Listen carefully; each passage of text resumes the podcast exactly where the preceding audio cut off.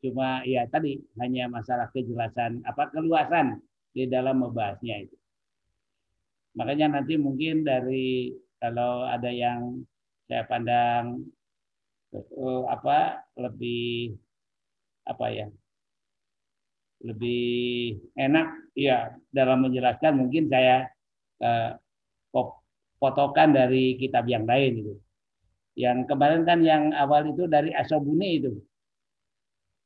Yang kemudian yang barusan yang saya kirim itu dari uh, Wahbah Juhairi.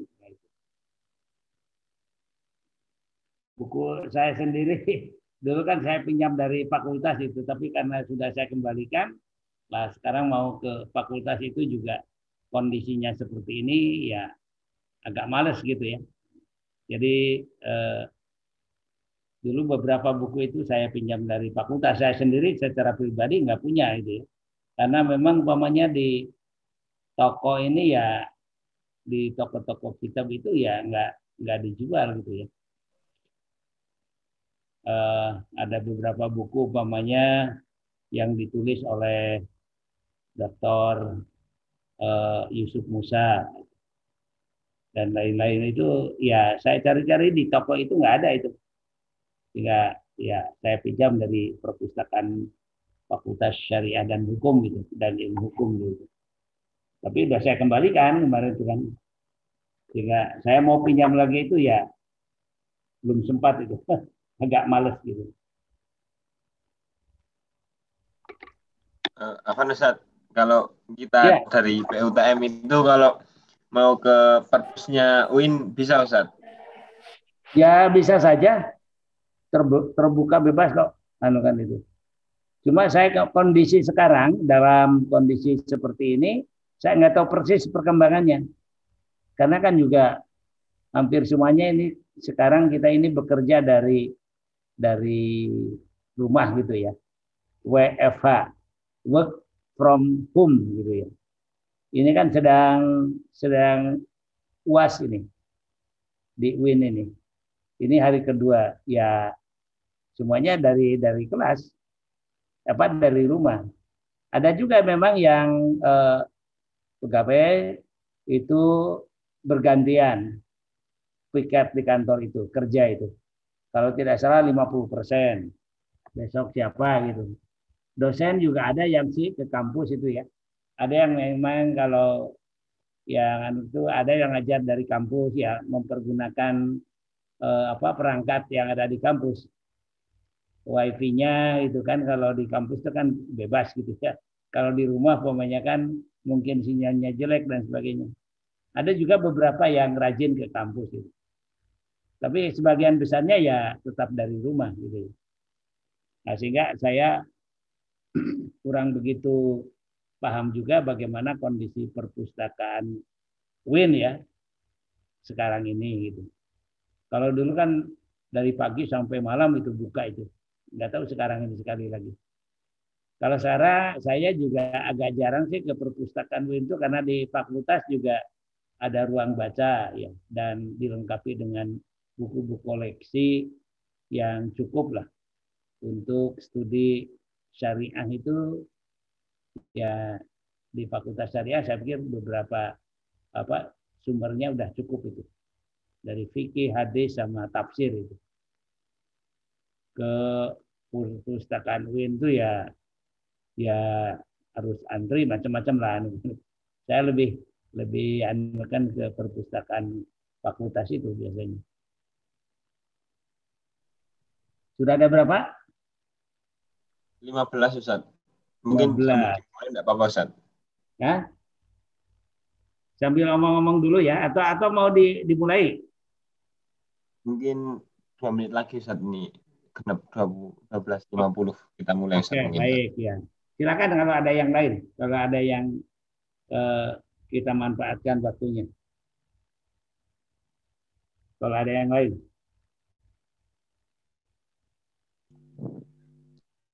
Ustadz, Afan Ustadz mau ya, bertanya saya.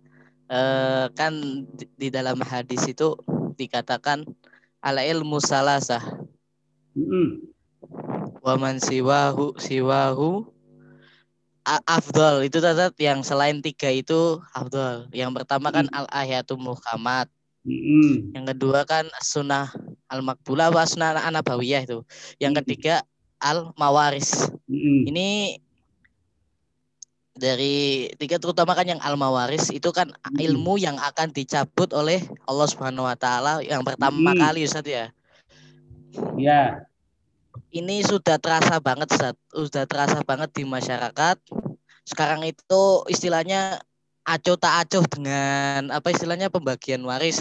Misalnya ada keluarga salah satu keluarga meninggal mungkin dari bapak atau ibu, kemudian setelah itu wah bagi rata aja semua gitu. Yang penting semua dapat. Ah. Ini ya, ya. cara untuk mencegah seperti itu lagi gimana Ustaz? Biar istilahnya mengikuti syariat-syariat Allah. Padahal di dalam hadis itu dikatakan akan dicabut ilmunya pertama kali oleh Allah Subhanahu wa taala. Bagaimana Ustaz? Ya, ya. Ya, barangkali ramalan Rasulullah sekalipun anu ya, saya pikir itu bahwa ilmu itu tiga macam yang utama itu ya artinya majazi, tidak tidak seperti itu. Bahkan dalam hadis yang lain bahwa Paroid itu separuh ilmu, nisful ilmu itu. Tapi kan menurut saya ya ya pengertiannya bukan arti har bukan harlek ya, tetapi itu majaji. Dalam arti betapa pentingnya sih eh, mempelajari itu gitu ya. Dan kalau dilihat menurut para ulama hadisnya sebenarnya ya hadis tidak sohih katanya. Tapi karena saking banyaknya bisa saling kuat menguatkan. Kalau saya seperti itu artinya bahwa memang eh, betapa pentingnya ya dalam kehidupan itu seperti itu sehingga Nabi mengakibatkan eh, apa mengatakan yang pertama kali dicabut katanya dari umatku adalah ilmu yang terkait dengan masalah pembagian warisan. Sehingga ketika ada orang bertanya tentang itu tidak ada seorang pun yang bisa menjelaskannya. Oleh karena itu kan di awalnya Rasul mengatakan ta'alamul faroido wa alimuhan nas yaitu pelajarilah oleh kamu sekalian faroid dan ajarkan kepada manusia ya. Uh, dalam hadis yang lain kan ta'alamul apa? Ta'alamul Quran ya. Ta'alamul Quran wa alimuhun nas itu. Terus ta'alamul faroido wa alimuhun nas. Kayak fa'inahu nah, eh, terusnya seperti yang di Anda sebut tadi itu tadi. Ya menurut saya bukan itu separuh ilmu itu nisful ilmu itu ya bukan makna hakiki tapi makna majazi lah ya.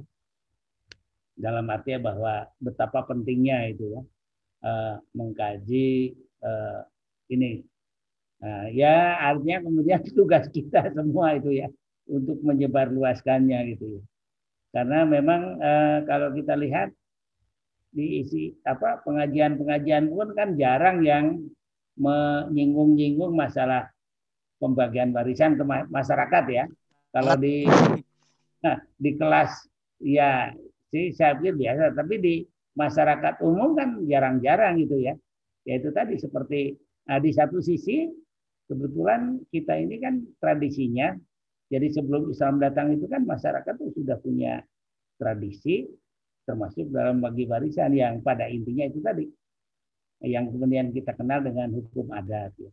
yang pada prinsipnya ya tadi tidak membedakan antara bagian laki-laki dan bagian perempuan termasuk ketika ada keturunan meskipun hanya seorang ya yang dapat hanya dia yang lain itu tidak padahal dalam Al-Qur'an kan uh, orang tua aja bisa mewarisi bersama-sama dengan keturunan pewaris ya, gitu ya. Nah, itu yang ya artinya intinya ya tugas kita bersama lah. Termasuk antum semua itu nanti kalau sudah terjun ke masyarakat bahkan mulai sekarang menurut saya itu itu tugas kita untuk ya menyebarluaskan ini gitu. Uh, ini alhamdulillah sekarang ini seperti nanti akan kita jelaskan ya secara eh, apa politis gitu ya pengadilan agama ini punya kewenangan untuk mengadili sengketa kewarisan itu dulunya kan enggak itu dulu itu kewenangan pengadilan negeri. Jika kalau oleh pengadilan negeri jelas nanti yang akan dipakai itu hukum adat ya. Yang hukum materialnya itu gitu loh.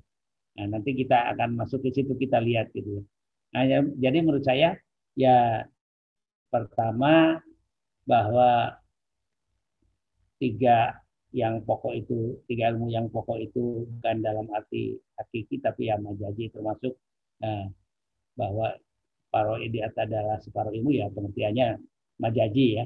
Tapi dari situ kemudian kita bisa menarik maknanya artinya betapa pentingnya masalah pengetahuan tentang tata cara pembagian paroid itu ya. ya itulah artinya menjadi beban kita bersama tugas kita bersama untuk menyebarluaskan lebih lanjut gitu ya. Nah, Ustaz, jazakallah khairan, ya. Sudah berapa? Sudah 17, Ustaz. Mungkin bisa dimulai, Ustaz. Baik, ya. Saya tadi lupa. Sudah salam atau belum? Gak apa-apa kita ulangi ya. Assalamualaikum warahmatullahi wabarakatuh. Waalaikumsalam warahmatullahi wabarakatuh. Ya. Alhamdulillah di siang hari ini kita masih diberi kesempatan untuk bertemu lewat udara dalam uh, kuliah fikih mawaris gitu ya. Ini pertemuan yang ketiga gitu ya. Uh, Salawat dan salam senantiasa kita mohonkan untuk senantiasa dicurahkan kepada junjungan kita Nabi Agung Muhammad Shallallahu Alaihi Wasallam kepada keluarganya, kepada para sahabatnya, dan kepada para pengikutnya. Kita kita juga uh, memohon kepada Allah semoga kita senantiasa diberikan kesehatan, dijauhkan dari berbagai macam sakit dan penyakit, termasuk dari gangguan makhluk Allah yang sekarang sedang merajalela yaitu COVID-19 ya. Keluarga besar PUTM maupun alumni semuanya semoga di apa diselamatkan oleh Allah tidak terkena gangguan itu ya. Allahumma amin. Baik. Uh, siang ini kita akan membahas mengenai masalah uh, landasan mawaris. Ada yang menyebut uh, landasan, ada yang menyebut sumber hukum, uh, atau istilahnya yang lain lah. Tapi kemudian oleh karena kita ini di Indonesia, saya coba bagi dua ya, sehingga saya menyebut di situ landasan normatif dan landasan eh, apa satunya? Landasan yuridis. Yuridis ya yuridis itu maksudnya ya terkait dengan uh, kondisi di Indonesia gitu ya. Oke, baik uh, kita lihat saya apa share screennya itu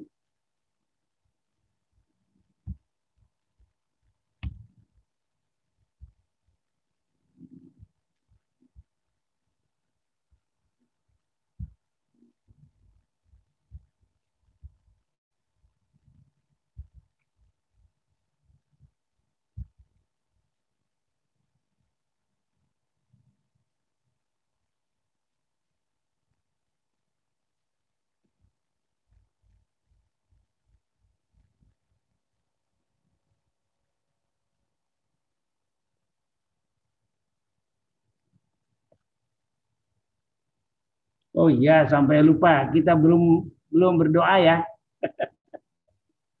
lupa ini. Kalau yang putri kan biasanya yang aktif itu terlibatnya. Baik, kita mulai berdoa dulu. Bismillahirrahmanirrahim. Bismillahirrahmanirrahim. Raditu billahi rabbil alamin. Muhammadin nabiyyin Rabbi zidni ilma wal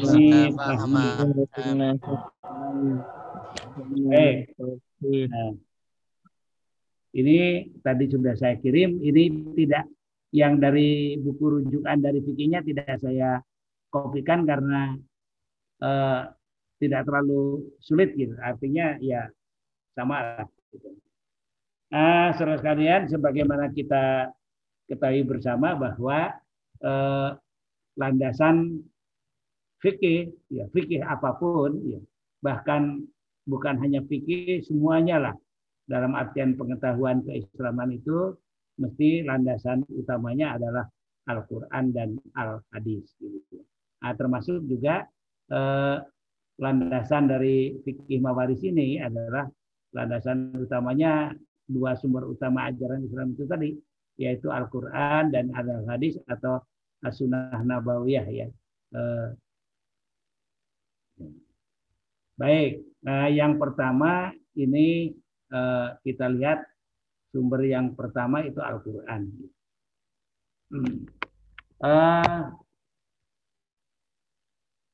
di dalam Al-Quran persoalan atau hukum-hukum mawaris yaitu sebagian besarnya dibahas di dalam surat An-Nisa ya. ayat ya kalau yang menyangkut tentang ahli waris itu yang secara tegas dan jelas itu adalah dalam tiga ayat yaitu ayat 11, 12, dan 176.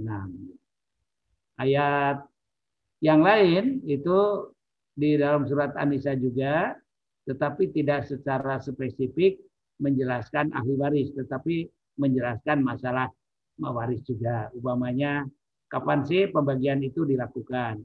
Atau bagaimana kalau ada ahli waris yang ketika pewarisnya meninggal dunia, dia dalam keadaan belum dewasa itu ya. Maka di bagian dia itu di apa diurus oleh walinya gitu umpamanya gitu ya. Itu di diatur juga di situ gitu. Baik. Nah, di samping surat An-Nisa juga ada e, beberapa surat yang lain, ya ada beberapa ayat dari surat yang lain, ya umpamanya surat uh, Al-Hujur uh, apa? Surat Al-Ahzab ya. ya. Surat Al-Anfal. Umpamanya surat Al-Anfal di situ surat ayat nomor 75 ya. Wa ulul arham ba'duhum awla bi ba'din fi kitabillah. Ini kan uh, tidak secara langsung menjelaskan mawaris, tetapi dari situ bisa ditarik sebuah uh, petunjuk bahwa menurut Al-Quran orang yang mempunyai hubungan rahim itu lebih sebagian di antara mereka lebih utama atas sebagian yang lain dan lebih utama dari hubungan-hubungan yang lain gitu ya. Jadi ba'duhum aula bibadin itu sekalipun sama-sama mempunyai hubungan darah dengan pewaris, tetapi kan ada yang lebih aula gitu ya, lebih utama. Sehingga dengan demikian ya ahli waris itu nanti tidak satu kelompok, tidak satu kelas, tetapi bisa dikatakan berkelompok-kelompok atau berkelas-kelas gitu ya, bertingkat-tingkat gitu. Sekalipun sama-sama punya hubungan rahim, hubungan darah gitu ya. Ada yang katakanlah peringkat satu, peringkat dua, peringkat tiga dan seterusnya begitu. Nah, kemudian yang kedua bahwa uh, ahli waris karena hubungan rahim, hubungan darah itu lebih utama dari hubungan yang lain. Apa hubungan yang lain itu? Dulu umpamanya pada masa Rasulullah pernah terjadi eh, apa dan masih diakui orang yang punya hubungan sumpah setia ya. ya. Jadi hubungan sumpah setia itu. Jadi antara seorang dengan orang lain saling bersumpah setia untuk sehidup semati gitu. Nah, memang di kalangan para ulama terjadi ikhtilaf Apakah sekarang ini setelah turunnya ayat-ayat mabaris itu hubungan karena sumpah setia itu masih bisa di dijadikan sebagai sebab pewarisan atau tidak. Uh, ulama Hanafiyah memandang sampai sekarang itu masih masih uh, berlaku ya. Tetapi pemberlakuannya itu nanti setelah tidak ada ahli waris yang lain, terutama setelah tidak ada ahli waris hubungan uh, apa tadi rahim, hubungan kekerabatan, barulah dia mendapat warisan gitu. Nah, jadi uh, dalam ayat-ayat surat dan ayat yang lain itu adalah uh, ikut menjelaskan tentang masalah masalah warisan sekalipun tidak secara langsung. Contohnya adalah seperti itu.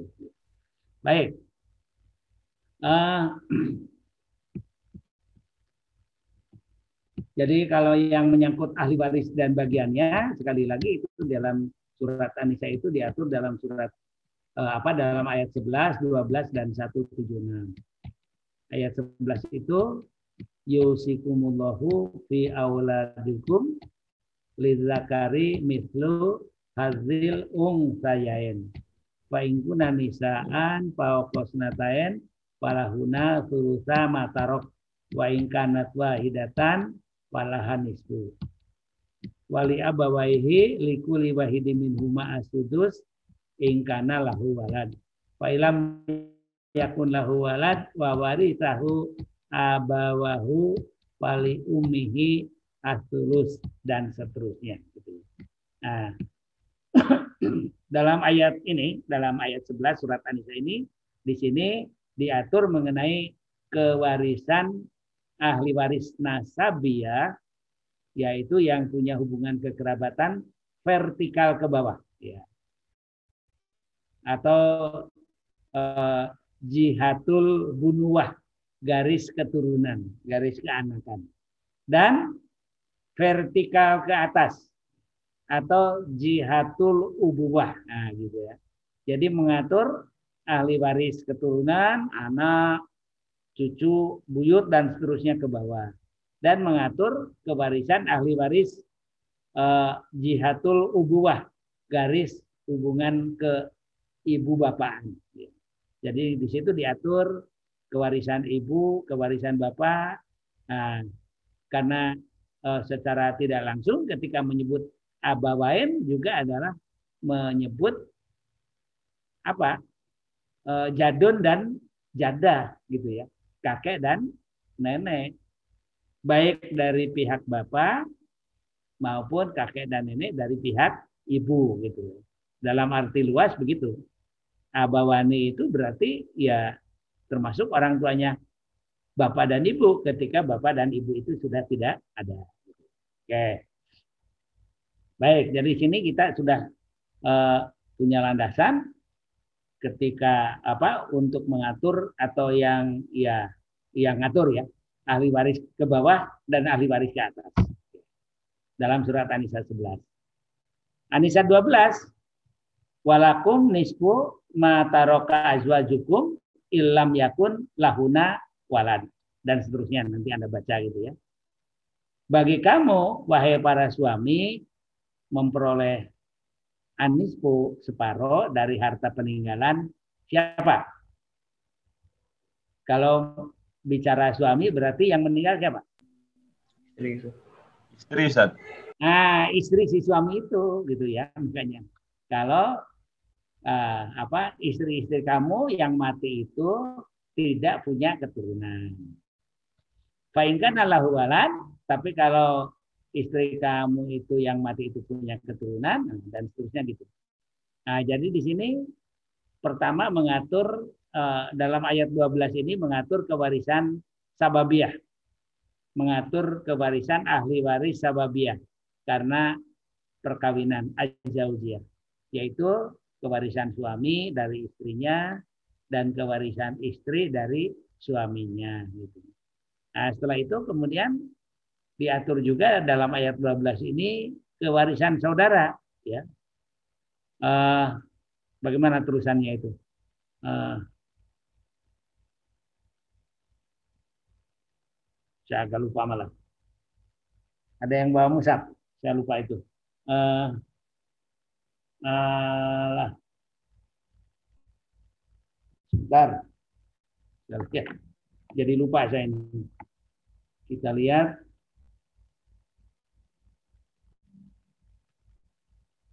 Al-Quran Indonesia.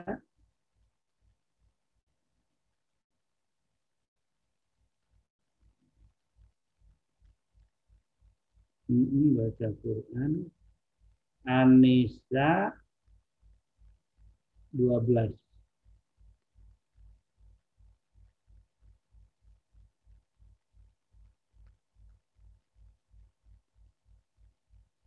Hmm.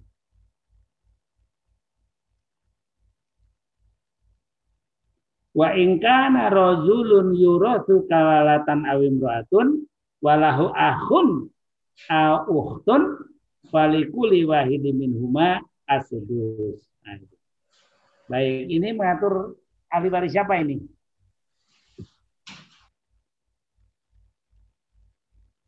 Walahu akhun au ukhtun. Siapa?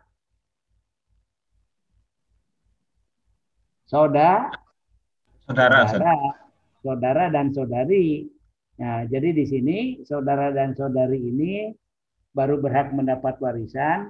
Nanti kita akan jelaskan kalau pewaris itu mati dalam keadaan kalala. Wa ingkana rojulun yurosu kalalatan. Abim ratun nah, atau laki-laki atau perempuan mati dalam keadaan kalala, walahu ahun au utun dan dia punya seorang punya saudara atau saudari likuli wahidi min huma as sudus dan seterusnya. Jadi ini mengatur saudara. Saudara yang mana? Ada dua pemahaman. Menurut jumhur ulama saudara yang diatur dalam surat An-Nisa ayat 12 ini saudara-saudari seibu gitu ya. Nah, sehingga bagiannya itu tadi kalau seorang entah laki entah perempuan seperenam, tapi lebih dari seorang, entah laki-laki semua entah perempuan semua, atau campuran laki-laki dan perempuan, mereka berserikat dalam sepertiga. Baik. Dari dalam surat An-Nisa ayat 11 ini mengatur kewarisan suami dan istri beserta kewarisan menyamping, kerabat menyamping. Siapa? Saudara. Ke bawah tadi sudah yaitu anak-anak, ke atas juga sudah, sekarang menyamping yaitu saudara. Sekalipun tadi ada yang mengatakan ini saudara-saudari sekandung gitu. Oke. Jadi dalam surat An-Nisa ayat 12 itu itu isinya. Kemudian dalam surat An-Nisa ayat 176 itu juga kalau kita baca itu adalah mengatur kewarisan saudara juga kan itu. Yaitu sama ya kalau pewaris itu mati dalam keadaan kalalah ya. Apa itu kalalah nanti akan kita bicarakan gitu ya. Ya, yastabtunaka kulillahu yuftikum fil kalala. Ini meruun halaka laisa lahu walad. Walahu uhtun falaha nisfu. Nah, kalau Anda lihat bandingkan dengan surat An-Nisa ayat 12 itu beda. Dalam surat An-Nisa ayat 12 saudara laki-laki atau saudari perempuan kalau seorang itu seperenam. Tapi di sini seorang saudari itu bagiannya setengah. Lantas apa bedanya di dengan di Anisa 11 tadi gitu ya? Nah, nanti Anda baca itu menurut para ulama, menurut jumhur ulama, surat Anisa ayat 176 ini mengatur kewarisan saudara, saudari yang sekandung dan sebapa ya. Jadi saudara saudara saudari sekandung. Ya. dan saudara saudari sebapa. Sedangkan di Anisa 1 A12 tadi saudara saudari seibu. Jadi dilihat dari tiga ayat ini ini ahli waris itu sudah di hampir semuanya komplit ke bawah, ke atas, ke samping. Memang itu tidak ada yang belum disebut di situ ya. Seperti umpamanya siapa? Dari apa ahli waris kekerabatan itu. Keturunan sudah, leluhur sudah, saudara-saudari dan keturunan sudah. Yang belum di situ siapa? Dari yang hubungan kekerabatan. Uh, paman Ustaz. Nah, toyib. Ya. ya. Betul. Ya. Toyib. Ya. Paman. Amam. Ya. Amun atau amah. Holun atau hola. Nah, itu nanti di mana? Nah, nanti di sini uh, terdapat istihad para ulama gitu ya. Nah, ada yang mengaitkannya itu adalah uh, sebagai nanti ahli waris pengganti dari kakek nenek. Karena paman dan bibi itu adalah anaknya kakek dan nenek, nah, maka mereka baru berhak mendapat bagian setelah tidak ada uh, ahli waris waris yang lain termasuk di situ tidak ada kakek dan nenek gitu ya. Karena dia anaknya kakek dan nenek. Paman itu kan saudaranya bapak. Saudaranya bapak berarti kan anaknya kakek dan nenek ya. Nah gitu. Baik itu alhamdulillahirobbilalamin ya. Baik secara prinsip yaitu para hampir semua ahli waris itu sudah dijelaskan di dalam surat An-Nisa ayat 11, 12 dan 176 itu gitu ya. Nah, oleh karena itu saya minta saudara ini menghafalkan kalau ini ya. Uh, tidak wajib sih tapi syukur kalau bisa hafal. Dalam arti begini, kalau nanti ada kesulitan, ini insya Allah tidak mengalami kesulitan. Ini ada eh, janda, tapi ada keturunan pewaris. Berapa bagiannya? Umpamanya. Anda bingung. Sudah, kembali ke ayat 12 itu. Di situ dikatakan bahwa janda apabila suaminya yang mati punya keturunan, dia dapat seperdelapan. gitu ya. Nah, itu. Jadi itu, nah itu. Jadi kalau Anda bisa eh, hafal atau paling tidak pahamlah surat tiga surat ini itu menurut saya sudah sudah sekian persen itu sudah memudahkan ya. Karena intinya ada pada tiga ayat itu terutama menyangkut ahli waris dan bagiannya gitu. Baik nah itu. Nah saudara sekalian eh, menurut para ulama selain eh, dalam tiga ayat itu sebenarnya dalam surat An-Nisa itu ayat satu itu sudah ada kaitannya dengan masalah warisan itu. Sekalipun tidak secara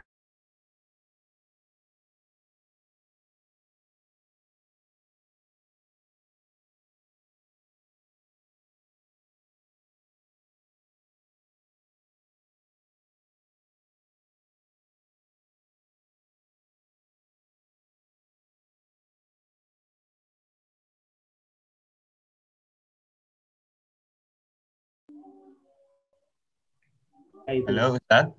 Ya. Afan tadi sempat terputus mungkin Ustaz. Tidak kedengaran. Halo? Tadi sempat terputus Ustaz. Kalau sekarang sudah. Sekarang sudah Ustaz. Oh gitu. Ya, ya, ya. Baik. Tolong diingatkan kalau ada gangguan ya. Mungkin saya naruh HP-nya kurang-kurang pas itu. Kadang-kadang sinyalnya ya suka terputus itu. Ini aja saya sudah di, di tempat yang memungkinkan. Kalau di bawah itu itu ya, sinyalnya lebih jelek lagi gitu. Nah barangkali salah satu hambatannya yaitu kuliah daring ini ya seperti ini. Kalau kita tidak punya pirantinya yang memadai, ya agak sedikit uh, terhambat gitu. Nah nanti anda baca buku yang ditulis oleh uh, Kiai Haji Ahmad Azhar Basir, judulnya Hukum Waris Islam ya, itu ya dalam buku yang saya pegang ini ada di halaman 6 sampai 9 gitu. Nah, beliau menjelaskan di situ uh, gini. Ayat-ayat Al-Quran yang mengatur pembagian harta warisan terdapat dalam beberapa ayat surat An-Nisa dan, dapat ditambahkan satu ayat dalam surat Al-Anfal. Ayat satu surat An-Nisa menegaskan tentang kuatnya hubungan kerabat karena pertalian darah. Ayat satu itu apa? Ya ayuhan nasut taku robakumul ladzi holakokum min nafsi wahidah wa khalaqa minha zaujaha wa basa minhuma rijalan katsira wa nisaa. Nah, itu kan menjelaskan bagaimana penciptaan manusia oleh Allah ya. Di mana manusia yang banyak ini bermula dari eh, diri yang satu, yaitu Adam. Kemudian diciptakanlah istrinya ya. Dan dari Adam dan Hawa ini menjadi berkembang biak manusia. Perkembang biakannya itu melalui apa? Melalui perkawinan yang kemudian di situ melahirkan hubungan nasab, hubungan darah gitu. Sehingga sebenarnya kalau dilacak-lacak ya manusia sedunia ini ya kira-kira bersumber bukan kira-kira ya, ya semuanya bersumber gitu ya. Nah, jadi itu menunjukkan betapa kuatnya uh, hubungan uh, nasab ya, hubungan kerabat, hubungan darah. Nah, ternyata sebagian besar ahli waris itu kan karena antara pewaris dan ahli waris itu memang karena punya hubungan darah itu tadi gitu ya. Baik. Kemudian surat Anisa ayat 7. Ya. Di situ apa?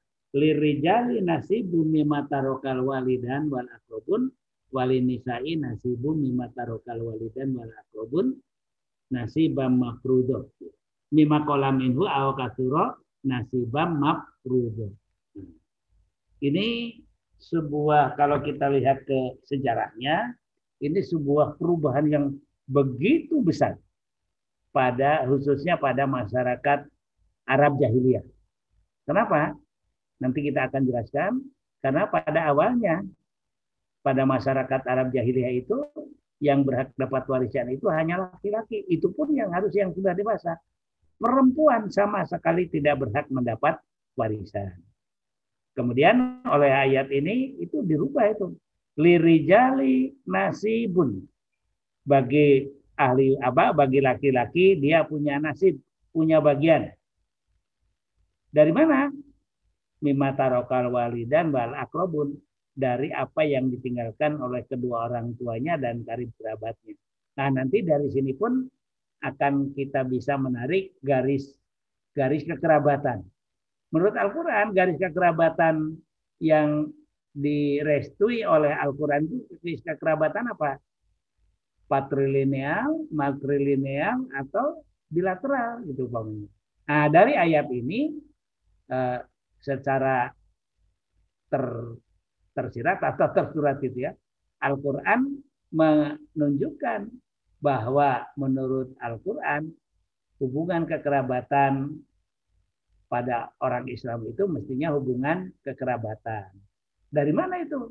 Tadi mimma tarokal walidan wal akrobun dari apa yang ditinggalkan oleh kedua orang tuanya dan karib kerabatnya. Nah, nanti kita jelaskan lebih lanjut ini. Kok kenapa dari situ kok menunjukkan garis kekerabatan bilateral? Nah, nanti dalam pembicaraan asas-asas kita kita kaji lebih lanjut gitu. Oke. Kemudian wali nisa'i dan dari bagi perempuan pun dia punya nasib, punya bagian, bukan hanya laki-laki, tapi juga perempuan gitu. Ini sebenarnya sebuah perubahan yang begitu besar ya yang dibawa oleh Al-Qur'an terhadap tradisi masyarakat Arab jahiliyah gitu ya. Oke. Kemudian surat An-Nisa ayat 8 eh,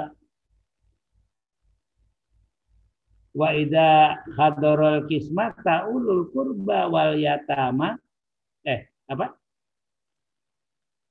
Siapa yang ingat ayat 8 itu? Betul ya wa idza hadarul qurba wal yatama farjukuhum minhu. Nah itu.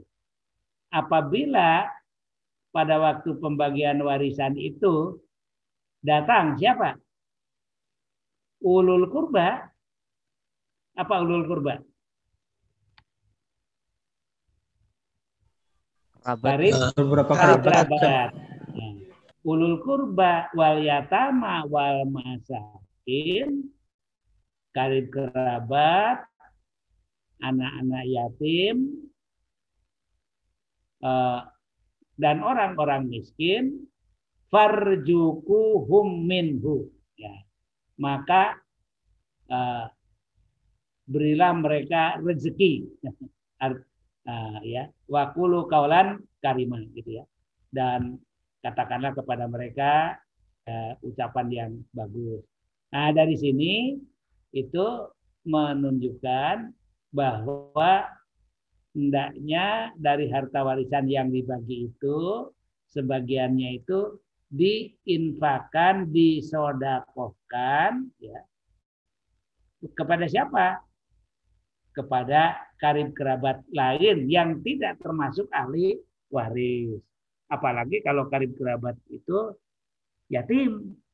Apalagi kalau karib kerabat itu miskin gitu ya. Nah, hendaknya di dibagi diberikan apa sebagian yo umpamanya berapa persen kita potonglah dari bagian yang bagian yang kita peroleh ini untuk memberi nah, kerabat kita yang memang perlu diperhatikan umpamanya kan itu ini mengajarkan eh, sosial gitu ya. Nah, itu. Oleh karena itu kemudian almarhum eh, Kiai Haji Ahmad Ajar Basir berpendapat bahwa dari ayat ini maka bisa saja pemerintah, penguasa membuat aturan bahwa sekian persen dari harta warisan itu adalah dipotong untuk dana fukoro dan masakin katanya. Almarhum Haji Ahmad Ajar Basir sampai kepada kesimpulan seperti itu. Nah, dari petunjuk surat An-Nisa ayat 8 ini gitu ya. Boleh, bisa itu. Kalau memang cukup cukup berharga harta peninggalannya. Nah, sekarang ini kan ya barangkali tidak terlalu banyak ya. Nah, yang ada itu harta peninggalannya hanya RSSS. Apa itu? RSSSS. Apa? Rumah sederhana. Nah, rumah sederhana selonjor saja sulit ya gitu ya. Saking kecilnya gitu. Ya. Artinya bahwa apa yang ditinggalkan oleh pewaris itu tidak terlalu besar nilainya. Sehingga kalau dibagi-bagi itu bisa Anda bisa Anda bayangkan lah. Orang tinggal di rumah itu tadi tipe 36. Berapa toh tanahnya? Paling 60 meter gitu ya. Rumahnya 6 kali 6 36. Ukuran 6 kali 6 36. Berapa sih yang nilainya itu? Padahal anaknya 10 pemirsa. Nah, bisa Anda bayangkan masing-masing hanya dapat berapa itu? Ya, sudah barang tentu uh, apakah termasuk yang dituju uh, oleh surat Anisa ayat 8 tadi atau atau tidak itu kan yang seperti itu gitu. Baik. Surat Anisa ayat 9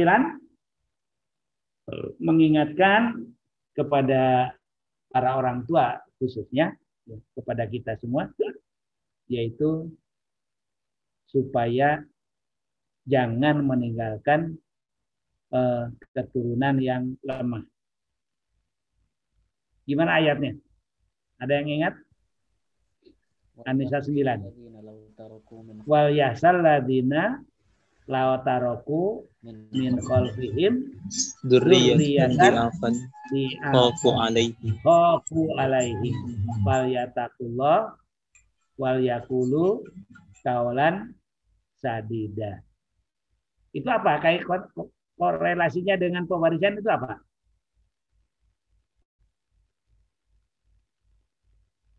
Kira-kira apa itu?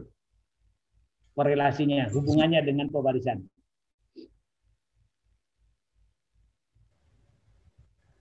Ada yang bisa membantu? Salah nggak apa-apa. Silakan. Kalau ada yang bisa mengikut menganukan. Salah nggak apa-apa. Uh, meninggalkan harta warisan yang banyak atau cukup Ustaz? Bisa jadi gitu. Bisa jadi. Boleh. Sehingga kalau meninggalkan harta warisan yang cukup nanti anak-anaknya tidak kelaparan gitu ya. Bisa bisa seperti itu. Yang lain apa? Kira-kira. Jangan takut membagi harta warisan secara adil. Jangan takut kalau misalnya Jangan takut membagi harta warisan secara adil. Ya, ya anu masih belum pas mungkin, kurang pas. Yang lain?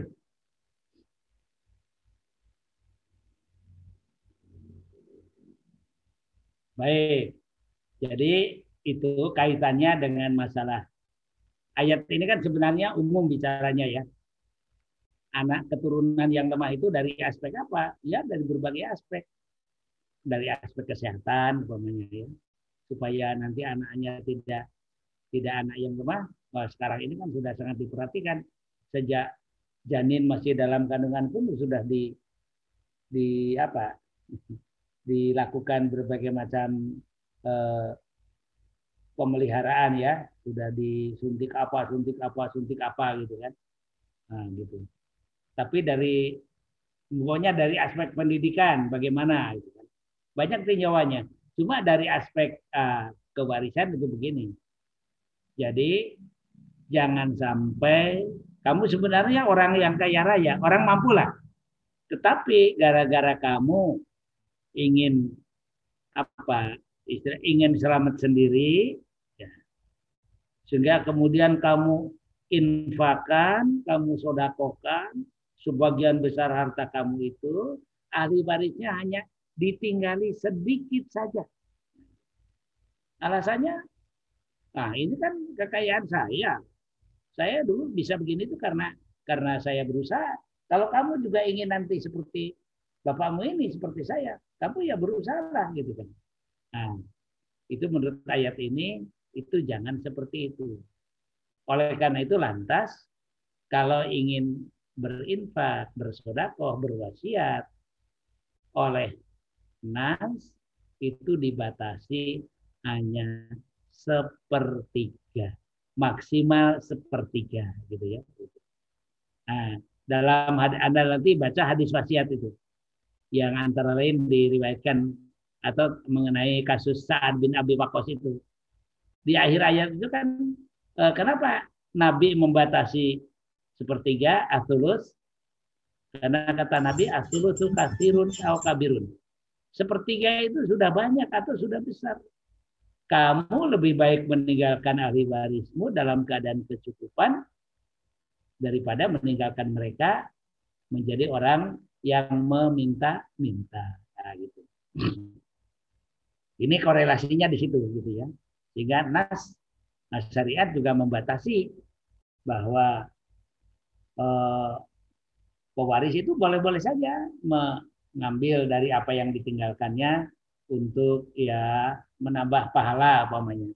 Dengan berinfak, bersodako, berwasiat, ya, eh, apa kemudian uh, wakaf. Tetapi uh, dibatasi itu. Jangan lebih dari sepertiga.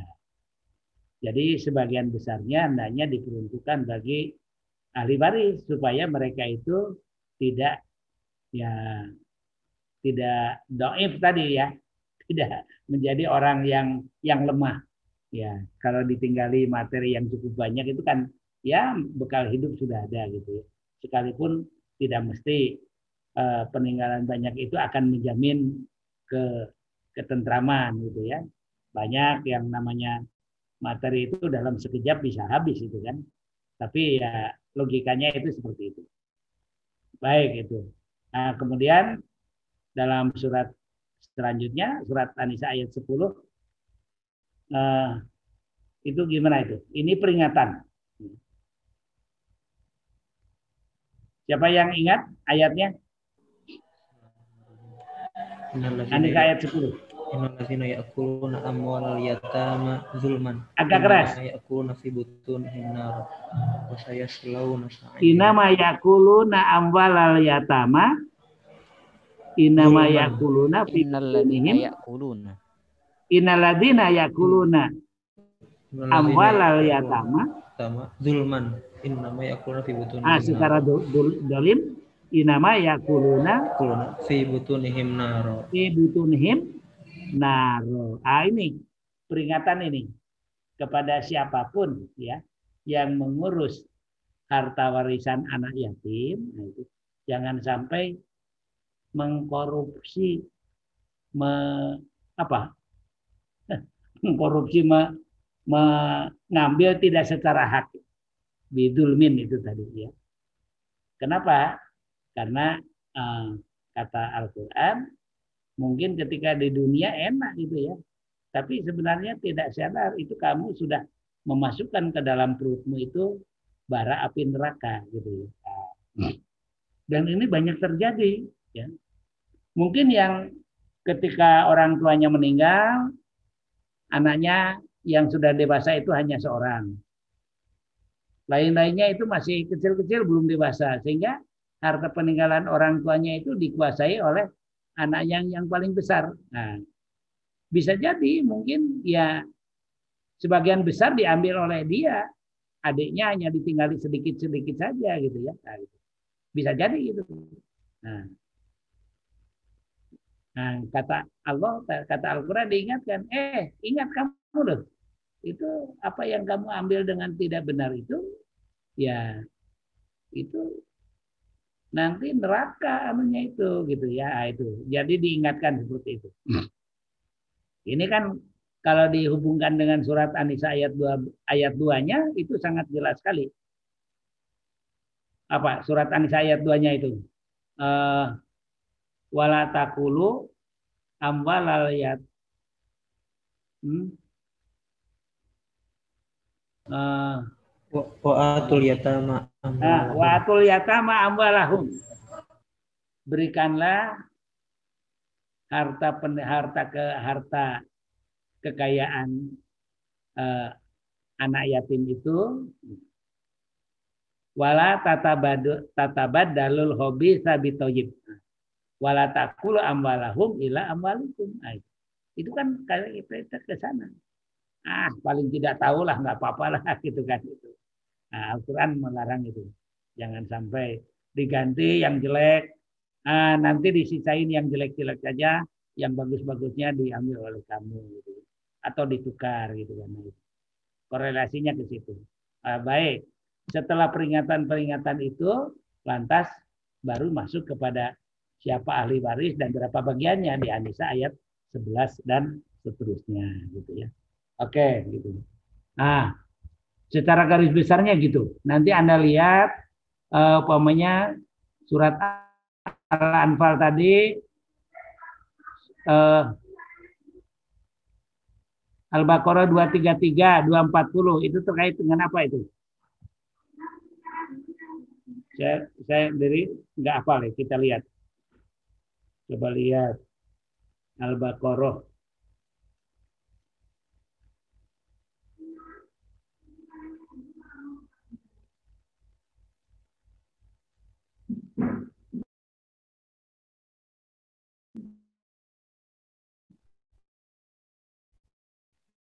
dua tiga tiga. Kalau dahuna haula ini kami ini liman aroda ayu timarodo asnatun ila bisa. La tudoro walidatun biwaladiha wala mauludun biwaladihi walal walimit dari in ada fisolan antara minhuma maka syagurin kalau in arodum tastarbi'in watakullaha wa'lamu annallaha bima ta'maluna. Nah, ini dari sini apa? Jangan sampai eh, apa orang tua itu diberatkan oleh anak-anaknya ya, dimadorotkan gitu kan itu. Jangan sampai itu memberikan madorot gitu kan. Nah, nanti ini maknanya itu apa gitu kan? Ya. Maknanya itu apa gitu kan dari sini. Memang tidak secara eksplisit menyebut itu, tapi eh, korelasinya itu dalam masalah warisan apa? Dua kalau dua empat puluhnya apa?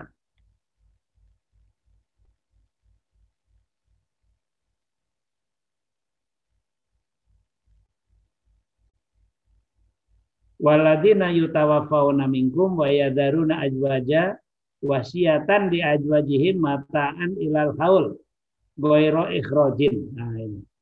Jadi menurut ayat ini itu eh, kalau seorang suami meninggal dan dia meninggalkan mantan istrinya atau janda gitu ya, hendaknya dia berwasiat bahwa atau boleh berwasiat agar eh, istrinya jandanya itu adalah tidak apa diberikan kesempatan untuk tinggal di rumah peninggalan suaminya itu. Paling tidak satu tahun gitu ya. Paling tidak satu tahun gitu ya. Nah ini. Nah ini korelasinya apa kira-kira itu? Ini terutama kalau eh, si janda itu anak. Jadi seorang meninggal mempunyai meninggalkan janda dan anak kandung. Tapi anak anaknya itu bukan anak dari si janda itu. Jadi si janda itu meninggalkan apa? Dia meninggalkan atau dia anak tiri dari si janda itu gitu ya. Nah itu. Umumnya kan ya perlakuan anak tiri apa kepada ibu tiri itu kan agak agak beda dengan ibu kandung ya. Nah itu. Supaya si jandanya itu tadi tidak terlantar, boleh saja menurut ayat ini si suami berwasiat ya ketika akan meninggal agar istrinya itu tetap tinggal di rumahnya eh, paling tidak satu tahun gitu ya. Jangan sampai kemudian baru tujuh hari, empat puluh hari sudah dipaksa untuk dibagi warisan ya sehingga mungkin si janda itu akan kesulitan gitu. Itu seperti itu ya. Baik. Jadi itu bukan merupakan prinsip ya, tapi boleh gitu kan seperti itu. Oke. Terus tadi surat Al-Anfal ayat 75 sudah saya jelaskan. Al-Ahzab. Al-Ahzab ayat 6 itu apa?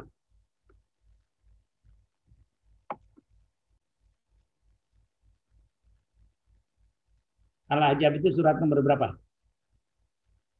Surat 33. Eh? Ayat 6 An-Nabiyyu aula bil mu'minin Ustaz. Makanya saya mungkin salah. Itu Al-Ahzab itu ayat surat nomor berapa? Surat nomor Al-Ahzab 33 ya.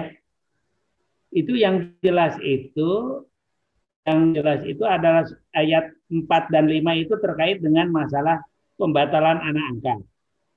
Maja'alallahu lirajulin min kolbaini. Ayat 4 dan 5 itu terkait dengan pembatalan anak angkat. Coba kalau ayat 6-nya apa? Mungkin saya salah tulis saya. Ayat 6-nya An-Nabiyyu aula bil mu'minin. Nah, An-Nabiyyu aula bil mu'minin min anfusim wa ajwajuhu wa ulul arham oh ini wa ulul arham ba'duhum aula bi ba'din fi kitabillah. Jadi sama dengan surat Al-Anfal ayat 75.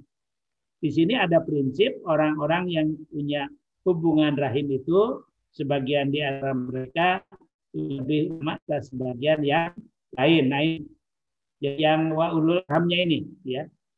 Ini uh, sebuah penegasan dari Al-Qur'an sehingga seperti Tadi sama dengan isinya dengan surat Al-Anfal ayat 75 gitu ya.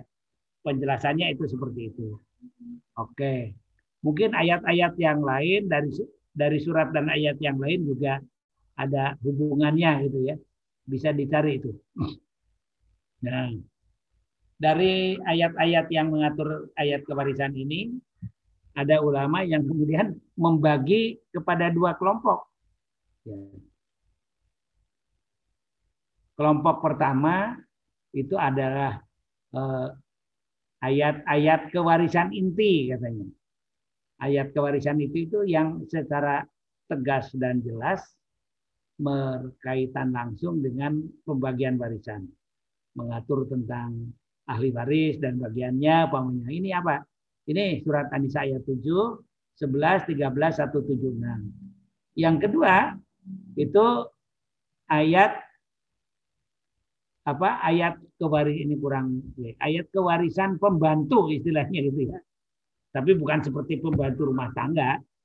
Ya, ayat kewarisan pembantu. Yaitu eh, ayat-ayat yang berfungsi sebagai penjelas atau pembantu dalam pembahasan mengenai petunjuk Al-Qur'an berkaitan dengan hukum kewarisan Islam. Termasuk tadi Surat Al-Anfal ayat 75, Al-Ajab ayat 6, Surat An-Nisa ayat 4, 5, 6, 8, 9, 10, ah gitu, gitu ya. Oke. Baik, itu yang pertama. Saya pikir tidak terlalu problem ini ya. Tinggal kita sekali lagi nanti Anda baca ini. Uh, sekali lagi saya mengharap semoga Anda bisa mengingat-ingat syukur kalau sampai hafal surat An-Nisa ayat 11, 12, dan 1, 7, 6. Gitu. Baik. Sumber yang kedua, Al-Hadis.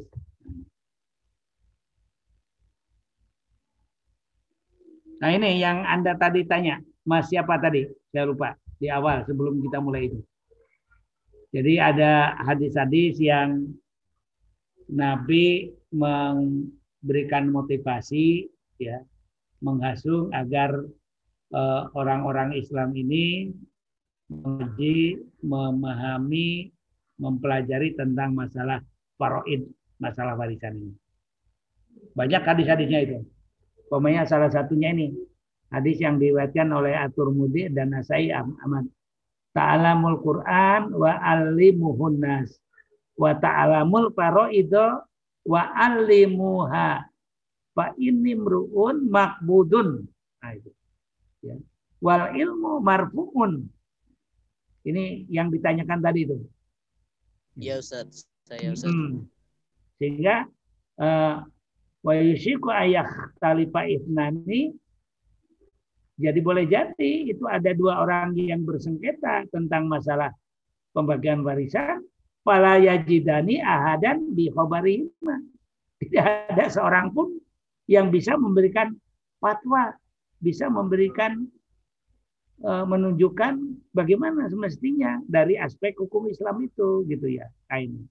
Jadi ini diingatkan oleh Rasulullah banyak hadis-hadis yang terkait dengan ini.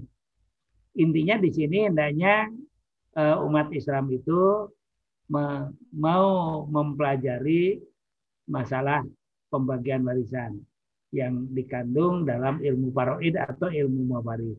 Alhamdulillah PUTM ini sudah menanggapi ya perintah Rasulullah ini gitu ya dengan memasukkan salah satu mata kuliahnya ada mata kuliah hukum atau fikih mawaris ya.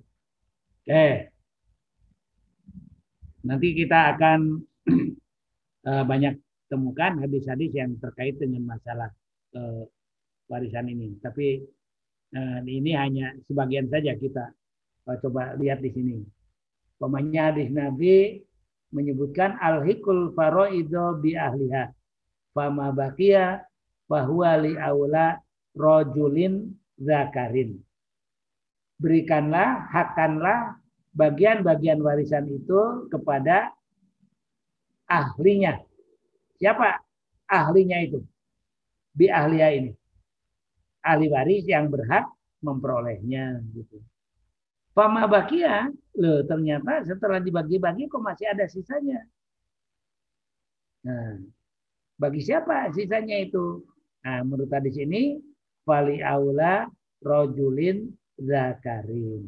Yang kemudian oleh ulama mawaris ini dipahami dan melahirkan teori asobah, ahli waris asobah. Ya. Ini antara berangkat dari hadis ini. Li aula rojulin zakari. Yaitu bagi laki-laki yang zakar yang utama. Ya. Nah, nanti kita jelaskan siapa itu aula rojulin zakarin itu. Sekalipun ada yang memahami dari satu sisi yaitu ahli laki-laki yang tanggung jawab yang punya sifat rojul katanya. Ya, yang maaf, yang punya sifat zakar. Ya. Dia punya tanggung jawab gitu. Nah, jadi dia kalau sudah nikah dia bisa memberikan nafkah kepada istrinya, kepada anak-anaknya. Itu aula aula rojulin zakarin. Tapi saya atau para ulama mawaris melihatnya bukan dari aspek itu. Nanti kita lihat siapa aula rojulin zakarin itu. Ya. Yang kemudian melahirkan teori asobah. Ya. Yaitu sekelompok ahli waris. Yang kemudian disebut dengan ahli waris asobah. Nah, kemudian hadis yang lain, laisa likotilin mirosun. Ini me, hadis ini mengatur tentang pembunuh, yaitu ahli waris yang membunuh pewarisnya, dia tidak berhak mendapat warisan. Di dalam Al-Quran ini tidak diatur. Yang diatur hanya aspek pidananya. Mangkotala mu'minan muta'amidan, dan seterusnya. Itu aspek pidananya. Tapi, tapi aspek perdatanya apa? Nah, kemudian Nabi datang mengatur lebih lanjut. Nah, dalam kaitan keperdataannya, dia antara lain tidak berhak mendapat warisan dari pewaris yang dibunuhnya. Jadi pamannya ada anak nakal gitu ya. Wah, bapak saya kok nggak mati-mati, padahal udah tua. Saya keburu ingin dapat warisannya. Ya udah dipercepat kematiannya dengan cara dibunuh. Nah justru dengan cara itu dia malah terhalang dari mendapat warisan. Ini didasarkan kepada hadis ini gitu ya. Baik. Nah, itu nah, saudara sekalian dari nas-nas yang ada baik Al-Qur'an maupun As-Sunnah itu nanti kemudian uh, dipahami oleh para ulama faroid, ulama mawaris. Sehingga nanti akan melahirkan madhab-madhab kewarisan. Karena madhab kewarisan itu muncul karena paling tidak menurut saya karena dua hal. Yang pertama, karena berbeda di dalam memegangi nas. Jadi umpamanya eh, tadi hadis yang al-hikul faroido ya, itu ada ulama yang memegangi hadis itu, tapi sekelompok ulama yang lain, Syiah umpamanya dia mem tidak memegangi hadis itu karena menganggap hadis itu doib, gitu ya. Sehingga ulama Syiah itu tidak mengenal teori asoba, gitu ya. Nah, kenapa? Karena tadi hadis yang dijadikan landasannya itu tidak di, bisa dipakai doib katanya. Kenapa doib? Karena ada salah satu perawinya yang doib. Maka kemudian kualitas hadisnya pun menjadi doib. Gitu. Yang pertama berbeda di dalam memegangi nas atau yang nas yang dijadikan pegangannya berbeda. Yang kedua berbeda di dalam memahami nas. Nah, ini. Berbeda di dalam memahami nas. Umpamanya katakanlah dalam surat An-Nisa ayat 11 eh maaf 12 dan 176 itu tadi apa itu? Ada yang mengatakan kalalah itu adalah orang yang mati tidak meninggalkan anak laki-laki dan tidak meninggalkan ayah. Nah, dalam kondisi seperti itu barulah saudara atau saudari berhak mendapat warisan. Tapi ada pandangan yang lain. Kalalah itu bukan seperti itu. Yaitu orang yang tidak meninggalkan keturunan secara mutlak. Entah anak, entah cucu. Baru dalam kondisi itu, saudara-saudari berhak mendapat warisan. Tapi selama ada keturunan, entah itu anak laki-laki, entah itu anak perempuan, entah itu cucu, buyut, maka saudara tidak berhak dapat warisan. Gitu. Nah, jadi hasilnya kan berbeda itu nanti, ya. Nah, baik. Nah, dari dua landasan normatif ini yaitu Al-Quran dan Al-Hadis. Selanjutnya kemudian nanti dalam ilmu mawaris, ilmu paroid diperkaya oleh ijtihad para ulama yang kemudian ditulis dalam kitab-kitab fikih itu. Ada fikih Syafi'iyah, ada fikih Hambaliyah, ada fikih Mawaris Malikiyah, kan itu ya. Nah, itu. Jadi itu memperkaya hazanah pengetahuan kita gitu ya. Baik. Itu yang yang landasan saya sebut landasan normatif. Nah, yang kedua, eh, landasan yuridis ini berkaitan dengan kondisi di Indonesia.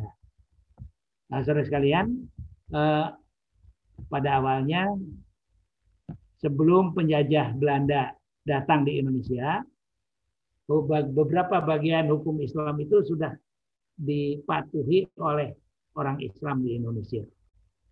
Artinya hukum Islam itu sudah dijalankan oleh orang Islam, oleh umat Muslim Indonesia. Dan diduga yang pertama, paling pertama di, di jalan itu mengenai hukum perkawinan. Karena termasuk para mubalik itu kan akan nikah atau nikah dengan orang Indonesia, mereka akan melihat siapa apa wanita yang boleh dinikahi dan seterusnya itu. Nah, kemudian uh, masuk kepada aspek-aspek hukum yang lain termasuk hukum warisan. Jadi di dari penelitian uh, bahwa sebelum penjajah Belanda itu datang di Indonesia, hukum Islam, khususnya hukum warisan dan hukum perkawinan itu sudah berlaku. Ya. Sehingga kalau mereka sengketa, maka eh, yang akan menyelesaikan persengketaan itu adalah pengadilan ya yang kemudian disebut macam-macam itu namanya tapi uh, itu adalah bagian dari pengadilan kerajaan Islam. Ya. Peng, apa? Uh, jadi barangkali kerajaan Islam yang pertama itu di mana? Di Jawa Tengah itu Kudus. Nah, apa? Mataram. Demak, ya? Ustaz. Ah, Demak itu. Demak. Ya, betul. Nah, itu Raden Patah itu ya. Kemudian berkembang, berkembang, berkembang. Nah, itu nanti masing-masing di kerajaan Islam itu punya salah satu lembaga peradilannya. Di Yogyakarta umpamanya itu adalah uh, peradilan yang apa menyelesaikan sengketa itu ada beberapa macam. Satu di antaranya adalah rad agama, ya, rad agama, atau pria ya, oleh orang Belanda kemudian disebut dengan priesterad, ya, pengadilan kiai, pengadilan ulama gitu ya. Nah itu. Nah di Yogyakarta juga itu ya ada itu antara lain uh, ketuanya itu dijabat merangkap ya oleh penghulu keraton ya oleh penghulu keraton. Jadi di satu sisi penghulu keraton itu adalah penasehat raja di bidang keagamaan. Tapi di sisi lain dia itu sekaligus mengepalai eh, peradilan agama ya. Ya pengambilan pe, uh, namanya adalah apa uh, lembaga kodi ya kan itu ya. Lembaga kodi itu gitu ya. Nah pada waktu Belanda datang mereka juga mengakui itu bahwa hukum Islam itu berlaku gitu ya. Sehingga awalnya penjajah Belanda itu kan tidak ikut campur itu. Tapi lama kelamaan ya mungkin ini kebijakan penjajah gitu ya. Tapi secara ilmiahnya katanya terutama setelah dilakukan penelitian Andre oleh Senuk Horogrownya lantas melahirkan teori resepsi. Dalam arti teori resepsi itu begini, bahwa pada prinsipnya bagi orang asli Indonesia yang berlaku itu hukum adat. Hukum Islam dapat diberlaku bagi masyarakat kalau sudah diresepsi. Artinya diterima masuk oleh adat gitu ya. Sehingga keluarannya itu bukan Islam lagi tapi adat gitu ya. Nah, jadi eh, karena melihat di beberapa tempat itu hukum Islam itu eh, belum diresepsi atau syaratnya pokoknya hukum Islam itu baru berlaku kalau sudah bisa diresepsi. Nah, maka kemudian pemerintah Hindia Belanda itu memegang teori itu sehingga lahirlah uh, dalam sejarah apa yang disebut dengan Stadblad 1882 ya nomor 156. Nah, di situ intinya Stadblad itu apa ya anu bahasa Indonesia-nya itu. Uh, intinya mengeluarkan uh, apa sorry sorry uh, nanti bukan 82 kalau 82 itu justru yang menegaskan bahwa pengadilan agama berwenang untuk mengadili sengketa kewarisan dan perkawinan. Ya, yang teori resepsi itu tadi uh, dalam Statblad 1937 ya. Jadi tahun 1937 pemerintah Hindia Belanda mengeluarkan Statblad peraturan yang intinya pengadilan agama tidak berwenang lagi menangani sengketa kewarisan. Karena dianggap hukum kewarisan itu yang berlaku di masyarakat bukan hukum Islam, tapi hukum adat. Nah, gitu. Itu berjalan terus gitu ya sampai Indonesia merdeka, belum ada perubahan gitu ya. Nah, belum ada perubahan di tingkat pengadilan seperti itu gitu ya. Tapi di masyarakat mungkin ya sebagian masyarakat menjalankan hukum Islam, hukum kewarisan Islam itu. Nah, baru terjadi perubahan ya baru terjadi perubahan setelah dikeluarkannya Undang-Undang Nomor 7 Tahun 1989 tentang peradilan agama. Nah, di sini diatur termasuk salah satunya adalah mengenai kewenangan peradilan agama ya.